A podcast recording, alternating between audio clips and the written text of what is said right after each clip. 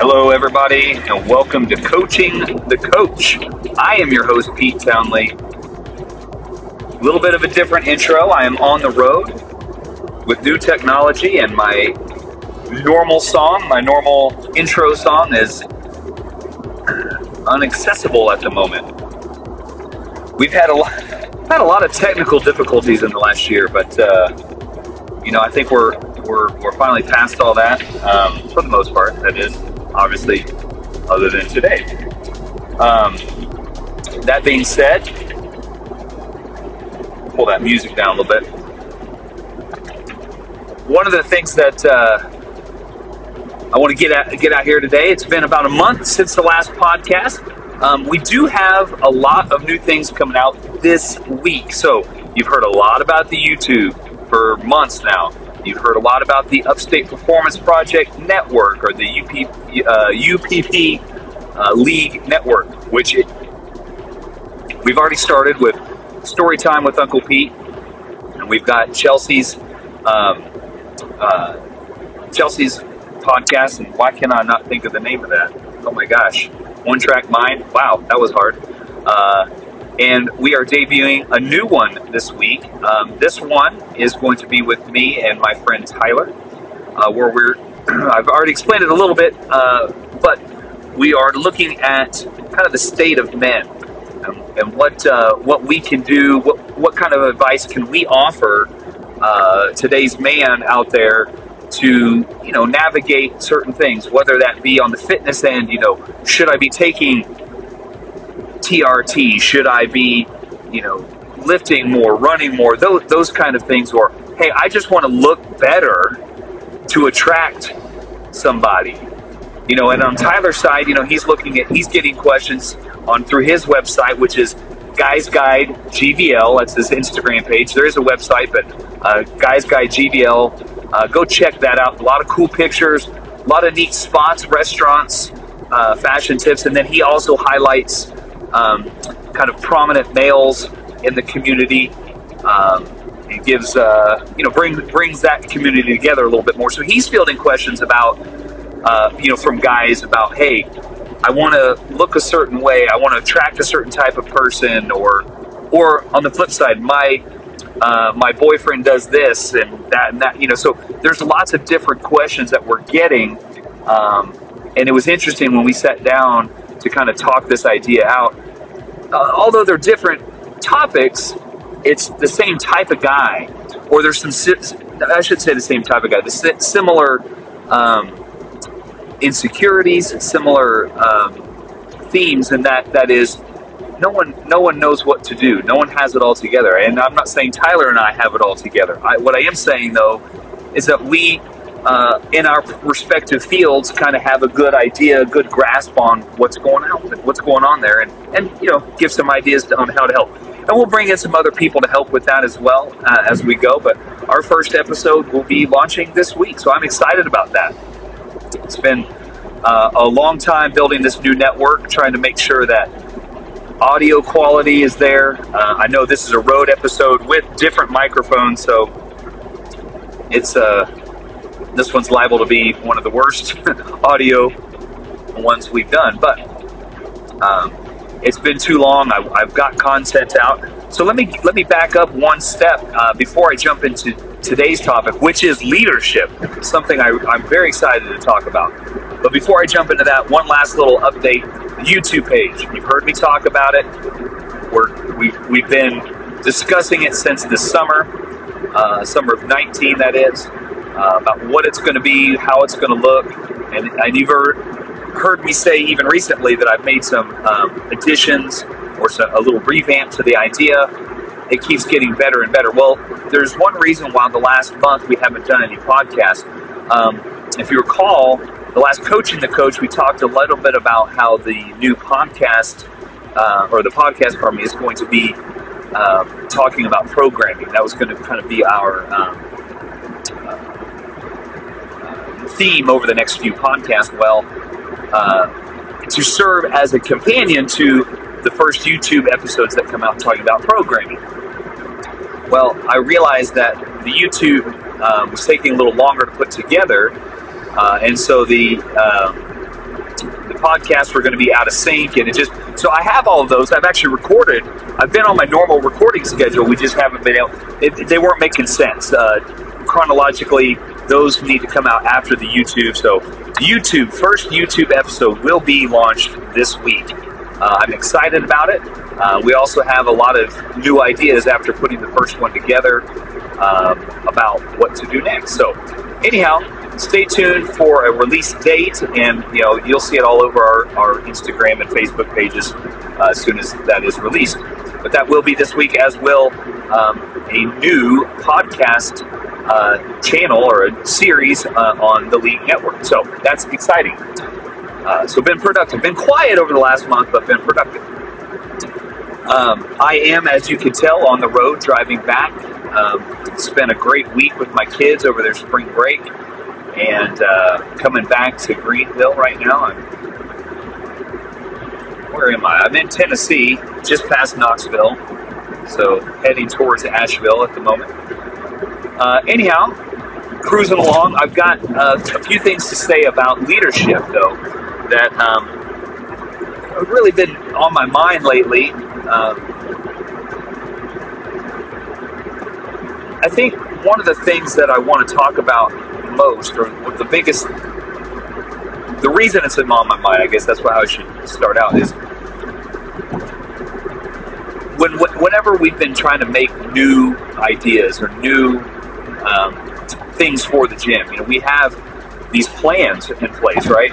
But every time we start talking about these plans, then you know something comes up. We got to do this, got to do that, and it, it's you know it can it can seem to take forever to get anything out, and things get put on the back burner, and, and all these different things, and you know uh, then we we're hiring people, and you know they're if they're not performing the way we want to perform, you know all of these things you know go into owning and running your business, and sometimes being the leader of that business, not that I'm in charge, uh, Chelsea and I run the business 50 uh, 50.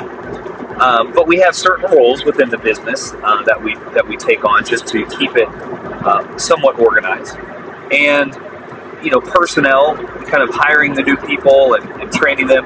That's that's more on me, which is fine. I, I, like doing that kind of thing. But it started to get me to think um, about culture and the culture that I want to have in the gym. And that the idea of there's a certain goal I want to hit with, with our staff. And that's only going to happen if I make it happen and Chelsea and I make it happen. And we can get frustrated when it doesn't, but then that just means that it's our fault for not making it happen. So let me let me back up before I get you know that that'll be the end point. I'll come back to that. But being a leader um, is definitely something that not everybody is cut out to be, and that's fine. It's not something that you everyone wants to be, even if they have the skills to do it. And sometimes people don't have the skills and they learn things and they become good leaders. So, you know, the idea that people are born leaders, um, there, there may be some. There may be some out there that just you know, from day one, just have this knack to, to uh, put themselves out there, take the risks, do what needs to be done. And people naturally gravitate to those types of personalities. Um, and then maybe over time, those people gain, you know, personnel management skills, learn from their mistakes, and put things out there.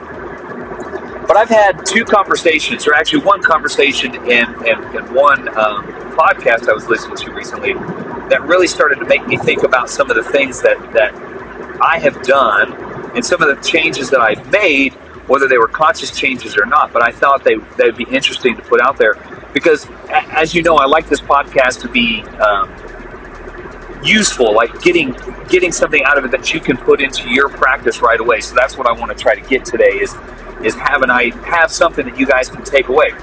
So let me say, um, this conversation I had with one of our members um, on Friday, uh, yeah, Friday, was about risk takers. So this particular client of mine is, um, you know, I don't know if unhappy is the word, but um, not thrilled with his current job situation. Although it's a comfortable job situation, seems to provide well monetarily, but it's not providing a challenge. It's been definitely not fulfilling uh, to him. And you know, since I've known him, he's talked about doing this, doing that, opening up his own company. He's also got this mentality where he is um, very curious about things. He looks into things, and and that's a that's a quality that I have as well. And I think we we were having this conversation about, you know, what is it that makes us just naturally curious. You know, we don't we don't take things at face value. You know, we hear something and we research it. Um, you know, whether it be politics or just you know uh, pop culture or you know something fun. You know, like uh, you can hear something about politics, you're like, that doesn't sound right. You go and research it, and then you're like, oh, okay. Here's the whole story, or you know, you can, you know, maybe you're into movies and you hear that they're they're making another Star Wars movie. What? I hadn't heard about that. So rather than just take that, you, I'm the type of person that's I'm going to go look that up, and, and so is he. So we were talking about that, and talking about what is it, and he said something that was very interesting. He said some people are just more comfortable uh, living not in fear or not in danger, but living with that uh, certain level of discomfort. In other words, there are people out there that have jobs that are great paying jobs. They may not be fulfilling, it may not have been what they wanted to do when they grew up, and it may not be something they're passionate about. Maybe they have hobbies that they do outside of their job, but in this scenario, you know, their job itself is just uh, a means to an end. It's, it's providing them the money. That's it. And they're okay with that. Everything's comfortable. They make a good living, and you know, so going out and exploring things or doing going above and beyond to make the the world a better place, whether that be through environmental actions or or you know making a change politically, getting involved in that sort of thing, or or even working out, making a positive change in their physicality, just because it's hard to get started. These there are some people that don't want to do any of those things because their life is very comfortable. And on one hand, you, you respect that because it's like you, they've gotten to a certain level of comfort, and that's where they want to stay. And that there's nothing wrong with that. So hear me now. I'm not talking down on people in that scenario. Um, but I'm certainly not one of those people. Um, I, I, I'm always curious. I'm always looking at things, and that to add some discomfort to their life would would totally throw the routine off. So a, a good example of this is, is, is, my dad. Now my dad, um, I think, and you know, uh, he's a good businessman, and I say that because he ran the dairy for a very long time, and then he successfully run a fence company for the last 25 years. And 25? 22, 23 years, something like that. Um, and the idea is he has stayed in business. Now, is he grown the business to the biggest fence company in Oklahoma City? No, but that was never necessarily his goal. He was comfortable where he was at. Now, my sister and her husband are both very entrepreneurial and they are opening restaurant after restaurant after restaurant. They keep growing and growing, and they're doing very well, which is exciting. And and you know, I'm very happy for them. And their food is amazing. So it's no wonder that they're growing. They're they're just good at business and good at uh, the actual product they're putting out. But to them, when they hear or when they see my dad, you know, kind of just being complacent where he's at, trying to get him to change do this you got to market here you got to add this you got to do this or you're gonna you know you're not gonna grow any. Well my dad doesn't necessarily want to grow. He's happy. He makes a certain income. He'll do what he needs to do to maintain that certain amount of income. And to do more than that is outside of his comfort zone doesn't really want to do it. And again there's nothing wrong with that. Now I, I, think along the lines of my sister, I, I want to grow, I want to keep pushing, I want to keep rising to the top. But again, that's not how everybody is, is, is you know, built. And so my, my client said to me, you know, some people are just good at or okay with a certain level of discomfort. You know, stepping out and opening up your own business, there's a lot of uncertainty there. stepping up and taking a risk, um, and, and whether it be a professional risk or or volunteering to lead a team, you know, knowing that if the if the you know pro- project that your team is working on doesn't go well, there could be ramifications. You could lose your job. You know, so people stepping out and taking those risks, um, it's not for everybody. The, the other thing that got me thinking about all of this was a podcast I listened to a few weeks ago, and it was an old podcast. I'd actually listened to it before, oh, two years ago, um, but I was just thumbing through some old. Um, I was looking for a, a, different podcast, and I found this one um, with Jocko Willink on uh, the MFCEO project, and he was talking about um, in a book he wrote the that um, he, as a military leader, you know, he had decisions that you know were life and death. You know, he led, he led a team uh, into battle, and if he made wrong decisions or decisions he made, uh, sometimes cause people to get hurt, wounded, or or even killed. Uh, and so, to take on that kind of responsibility is is an extreme uh, I mean, that that's more extreme than anything, uh, which is why you know you've heard me say and, and, do podcasts in the past about comparing your workouts to going to war, or even the word boot camp. And you know, for class, you know, a, a high intensity class is not something I like to. I don't like to refer to them as boot camps um, because I don't think it does. I, I think it does an injustice to people who actually go through boot camp uh, and serve our country. But that's me. I don't know what veterans think about that. Uh, but that's just my opinion. So, this podcast, they talk about leadership and they talk about um, not just learning from your mistakes. Uh, their, their whole point is, uh, you know, we've made a lot of mistakes. We've written books about it. Now learn from our mistakes, so you don't have to. Um, but one of the things that they talked about that I really started to think about a while ago, and again, after talking with my client, it just really hit me. Um, when you make a decision, whether it, whether it turns out to be good or bad, you're making a decision based on you know the team around you, and I think that's that was my take home point from that particular podcast was you have an idea of where you want your business to go or where you want your um, you know you have an agenda, so to speak. And if you're the leader, if you're the boss, whatever, you you can have that idea and know where you want to end up. But if you don't have the personnel around you to do that, you need to do one of two things. Either adjust your course of action, say, okay, this is what I want to do, but I don't have the kind of personnel to pull that off, so I need to hire them or train them. Train my current staff to do this. And if they don't take it, take to the new training, then we move on.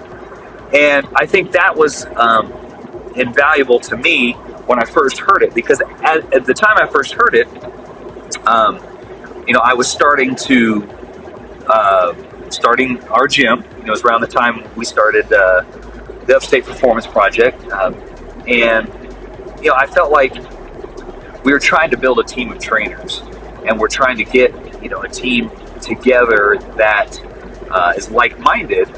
But eventually, my goal is to move on not leave the gym or not forget the gym or sell off the gym, but to take the gym to different levels. And, you know, Chelsea and I have a three, five, ten year plan of where we want to be and, and not just our lifestyle, but where where the gym should be and what, what kind of products the gym should be, or I should say the brand be putting out. we have a whole host of different things. But we can't do that if we don't have, if we can't step away from the gym and know that it's going to be run at the level that we want. And that comes back on Chelsea and I as leaders. So we need to build team members that can do that. So I go back to um, my first job ever leading and some advice I got.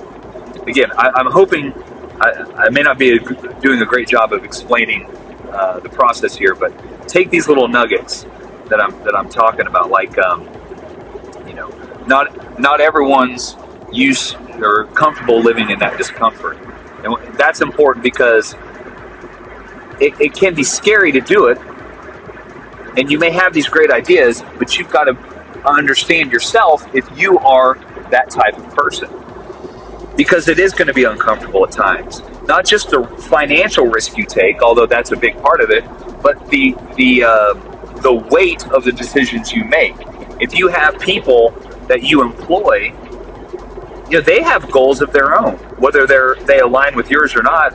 Well, they should if they, if you've employed them, but they may have goals of you know building up their um, portfolio and starting a family and doing things like that, or they already have a family and they have goals. And so your decisions impact their ability to save money and, and, and you know climb the ladder, so to speak, should that be what they want to do. And so those are all very serious responsibilities. So you have to be able to know if you're that type of person that can live with that discomfort. And I think that's a quality of a leader. Um, it may not be a quality that you know people can learn. Uh, that might be what people are, are born with. But how to get the most out of people, definitely you can learn with that. And I think um, the, that gives you more confidence, uh, builds your self efficacy as a leader.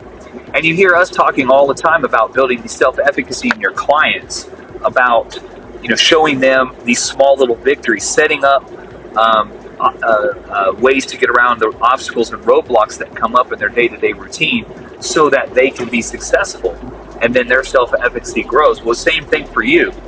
If you um, learn these little different tips and tricks along the way about how to be um, someone that can get the most out of the people that work for them, that's going to increase your confidence in your ability to lead and your ability to take bigger risks because you know that you've trained the people well.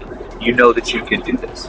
So, you know, our philosophies and our strategies and missions don't just work from us down to our clients or down to our our staff, but to, for ourselves as well. We want to employ those same things on us, uh, or or we're just lying, or we're, we're, we're not being truthful and, and not really walking the walk uh, as we say we do to our clients. So um, let's let's put our clients aside for a minute. Let's talk about yourself becoming a leader, or or if you're already leading a team of people, some things, some other things you can do. So, like I said, be willing to live with a little bit of discomfort, uh, and, and, to know that um, you know your decisions, uh, you know, impact uh, a whole host of people. So there's a lot of uh, responsibility that comes there, of course. Um, but the the next example, the next idea, um, this came from my very first true leadership role. So I've I've gone through some leadership training back in high school, in college. I took some leadership courses because for me it was taught that you know that's that's you know you want to be that leader.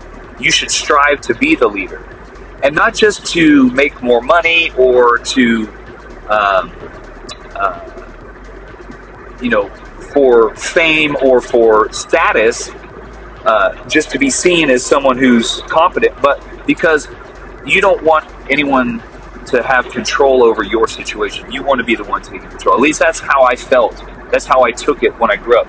For example, I wanted to be the captain of the football team, uh, and I was my senior year.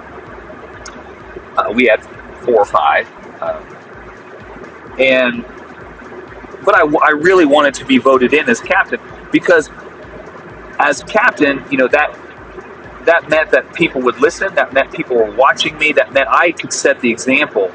Uh, and sometimes I felt things were, you know, needed to be done a certain way, and, and I, I, I liked having that role. I liked being in that position. I liked being seen as someone that people looked up to. Um, I did get awards, um, leadership awards, um, two or three in high school. And so this idea of being a leader was always something that was kind of um, important to me, but I didn't really understand what it meant. All I thought it meant at that time was I'm I've I've worked my way to the top. I'm not the best, but I'm I'm working towards being the best. In, in other words, if I was the captain of the football team, I may not have been the best guy on the field, but I was up there. It was a validation of my hard work. If I got put in a uh, a, a, a, team leader role uh, in my job, that meant maybe I wasn't the best employee, but I was, you know, seen as someone that could handle their business, you know, as opposed to someone that was going to take that business to the next level, which, in my opinion, is what a leader truly does.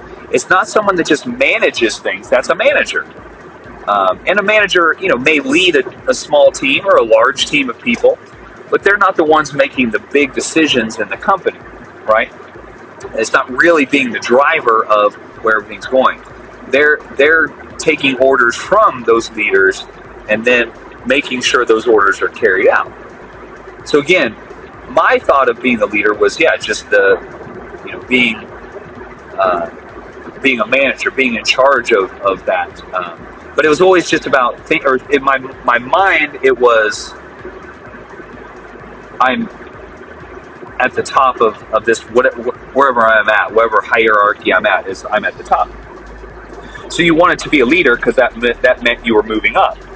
What I didn't realize was that being a leader, and, and I would say this was this would have been in my mid 20s, mid to late 20s, as I started to, to figure this out. But being a leader really truly meant I was the one that was going to be that driver that made big decisions and that could take making those big decisions and then helping the, the team get there. And, and you do that by hiring the right people. We'll talk about that in a minute. But where it really sunk into me, um, where I really got this whole leadership thing, um, where it really clicked for me was when I started working full time at Ottawa University, which was not that long ago. Um, and I had been in leadership roles before, but this is the first time in my career where I had um, a, a, team underneath me, and and not only that, but a team of people that were um, not just chronologically older than me, but had way more experience than I did uh, in um, in teaching. So I was I was put in a role of the just the department head of the of the um, exercise science, and after about a semester of that, they put me in charge of the. Uh, I was the division chair for the entire School of Education, which um, was a pretty big role. Now, it wasn't a huge promotion in terms of money. In fact, really, what it was was uh, more of an admin role and just kind of being in charge of these people and making sure certain processes uh, stayed stayed happening. But but for me, I jumped at the opportunity because it it felt again like okay, this is my way to work my way up because I had goals there. I really wanted to be the head strength coach, which um, that semester I actually got to be as well. And so that's one of the perks of working at a really small university. Uh, you can wear a lot of hats. But uh, but in this position, you know, my my role was to lead the staff in these in certain meetings. So the dean would give me. Um, there were certain things that we've split up, certain things that we had to do, and the dean traveled to all of our locations around the country. So I'd be left in charge when she was gone, and so as such, you know, my main job was was day to day personnel management, and so we had it faculty, you know, part time faculty, adjunct faculty, coaches that taught one or two classes. Um, so there was a lot of people to manage, a lot of egos. Um, you know, a lot of college professors and, and coaches have, have big egos, uh, and rightfully so. Sometimes they're they're very smart, intelligent people. But my point is this: I did not understand even even after getting that job and getting that um, promotion to that position of what it really entailed, what it really meant to be that leader. Because when they gave me um, the idea or the the position, they basically said, "Look, you, you know, you did a good job as the department head of the exercise science department, but we we we have a bigger um, bigger goal in mind here. We we need you in this position here. Kind of do the same thing you're doing there. You organize this well. You led meetings well. You were productive in those meetings. This is what we want to move you on to. Okay. And so right away, right away, um, I had to let someone go. And, you know, then I started thinking maybe they just gave me this job so they didn't have to fire someone. Uh, but at the same time, the same week I was told I had to let someone go, um, I also had two long time, well respected um, professors kind of bickering at each other and within our department, and we're kind of causing a, a, a ruckus, so to speak. And you know, I was it was my job to squash this, and so these these particular women had been teaching, uh, and I respect them both greatly, still do.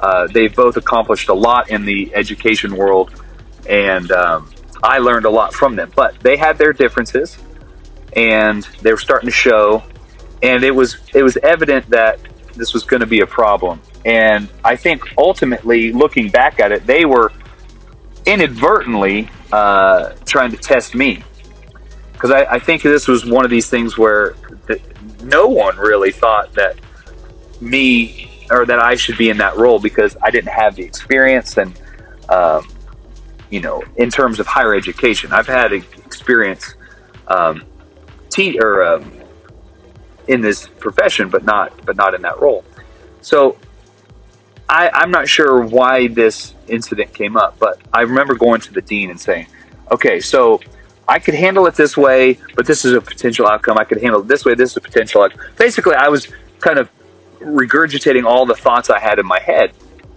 And uh, she looked at me, basically cut me off, and said, You remember in your interview when we posed a question to you and you had an answer? We posed a question like, What would you do if you had two people bickering at each other? How would you handle that? I said, Yeah, no, I, I do. She goes, That's why we hired you. We have we trust you. Go make the decision and move on. And it clicked and that was probably like the most freeing, freeing uh, experience I've ever had in my professional career. Like, I felt so um, empowered then because I'm like, oh yeah, I actually, oh, okay, I can make that decision. They're going to let me, oh, so they just trust me. They just trust me to make the decision I want to make. Oh, this is, you know, and it's not like the power went to my head. It just was like, oh, that's what it means to be a leader. That was my aha moment, right? So I had this, okay, like, look, I'm not going to sit here and go over all these options with you. You have you have options, and you know the outcomes of your options. It's clear you've thought this through. Pick the one you want to go and go with it, and we'll back you up. That's why we hired you. If, if, if my if the dean wanted to go over every potential scenario with me, and then come up with the best one, she would have just done the job herself, and I wouldn't have had that position, right? So it was it was silly for me to even go to her. But again, my idea, my whole frame of thought of being a leader was, you know, uh, I kind of understood it from a um, cognitive standpoint, but I hadn't led a team yet. This is my first time actually leading a team. I, that's not true. I was the lead personal trainer um, at a um, uh, at a clinic there in from 2004 to 2006. Um, but I'll say that even though I had a staff underneath me and I, I did have some leadership uh, experience, basically what that meant was I was the, the one that got the first right of refusal to all the clients, and then everything just kind of trickled down from there. And they that was the type of clinic they, they just wanted numbers. They just wanted people schedules full. They didn't really care about growing and, and um, uh, adding new programming or anything like that. They just wanted full personal training schedules. So everyone kind of you know uh, worked independently uh, of themselves. Any, anyhow, so it didn't take a lot of managing. Uh, I'm in a traffic jam right now. Um, anyhow, the uh, this was very empowering for me. Like I said, this is very much like a uh, um, I don't know how you'd say it, like a like I said, an aha moment. I guess that's the best way to put it. So I, I left there, made the decision I needed to make, and, and things went off from there. But from that point on, I realized that you, when you hire someone or when you're hired to do the job, it's it's on you as the leader to make sure that those people are trained the right way and trained to do things the way you want them to do them. And if you don't, and you and you just let things go, um, like when you hire them, if you've hired them to do a certain job and they're not doing it, and you let them go, then it's on you, and you have to turn around and kind of re, re, reel them back in. But you can't hold them responsible. In other words, uh, I've given some directives to some people before, and they did not do it, or they didn't do a great job, or they uh, kind of got on or got off. Yeah, they, they got it done, they completed it, but it wasn't up to snuff, or maybe they just weren't doing it. And I had to keep, you know, getting on them about it. if I don't tell them or coach them the right way, then that mistake is on me and not on them. You can't take, you can't punish them if they don't do it right if you never told them how to do it right. And you could sit here and say, well, if you hired them to do a certain job, they should be able to do the certain job. And as as evidenced in my example earlier, the difference there is um, in their interview process, they made sure that I had the skills to to, man, to do all of those things. So I say that to say this: if you are trying to build your team, uh, whether you're a personal trainer, you know, building a staff for your gym, or you're an office manager, when you're putting the team around you, you need to find the people that are going to complement you, right? Maybe have some skills that you don't. Because as you've heard me say, high tide raises all ships. So if I hire someone that's got more um, uh, experience in, uh, than me in, you know, say Olympic weightlifting, to start up an Olympic weightlifting program in our gym, um, if I get all but her like, oh, they're getting all that, I Olympic weightlift too, I should be the one doing that. If I have that attitude, then we're not going anywhere.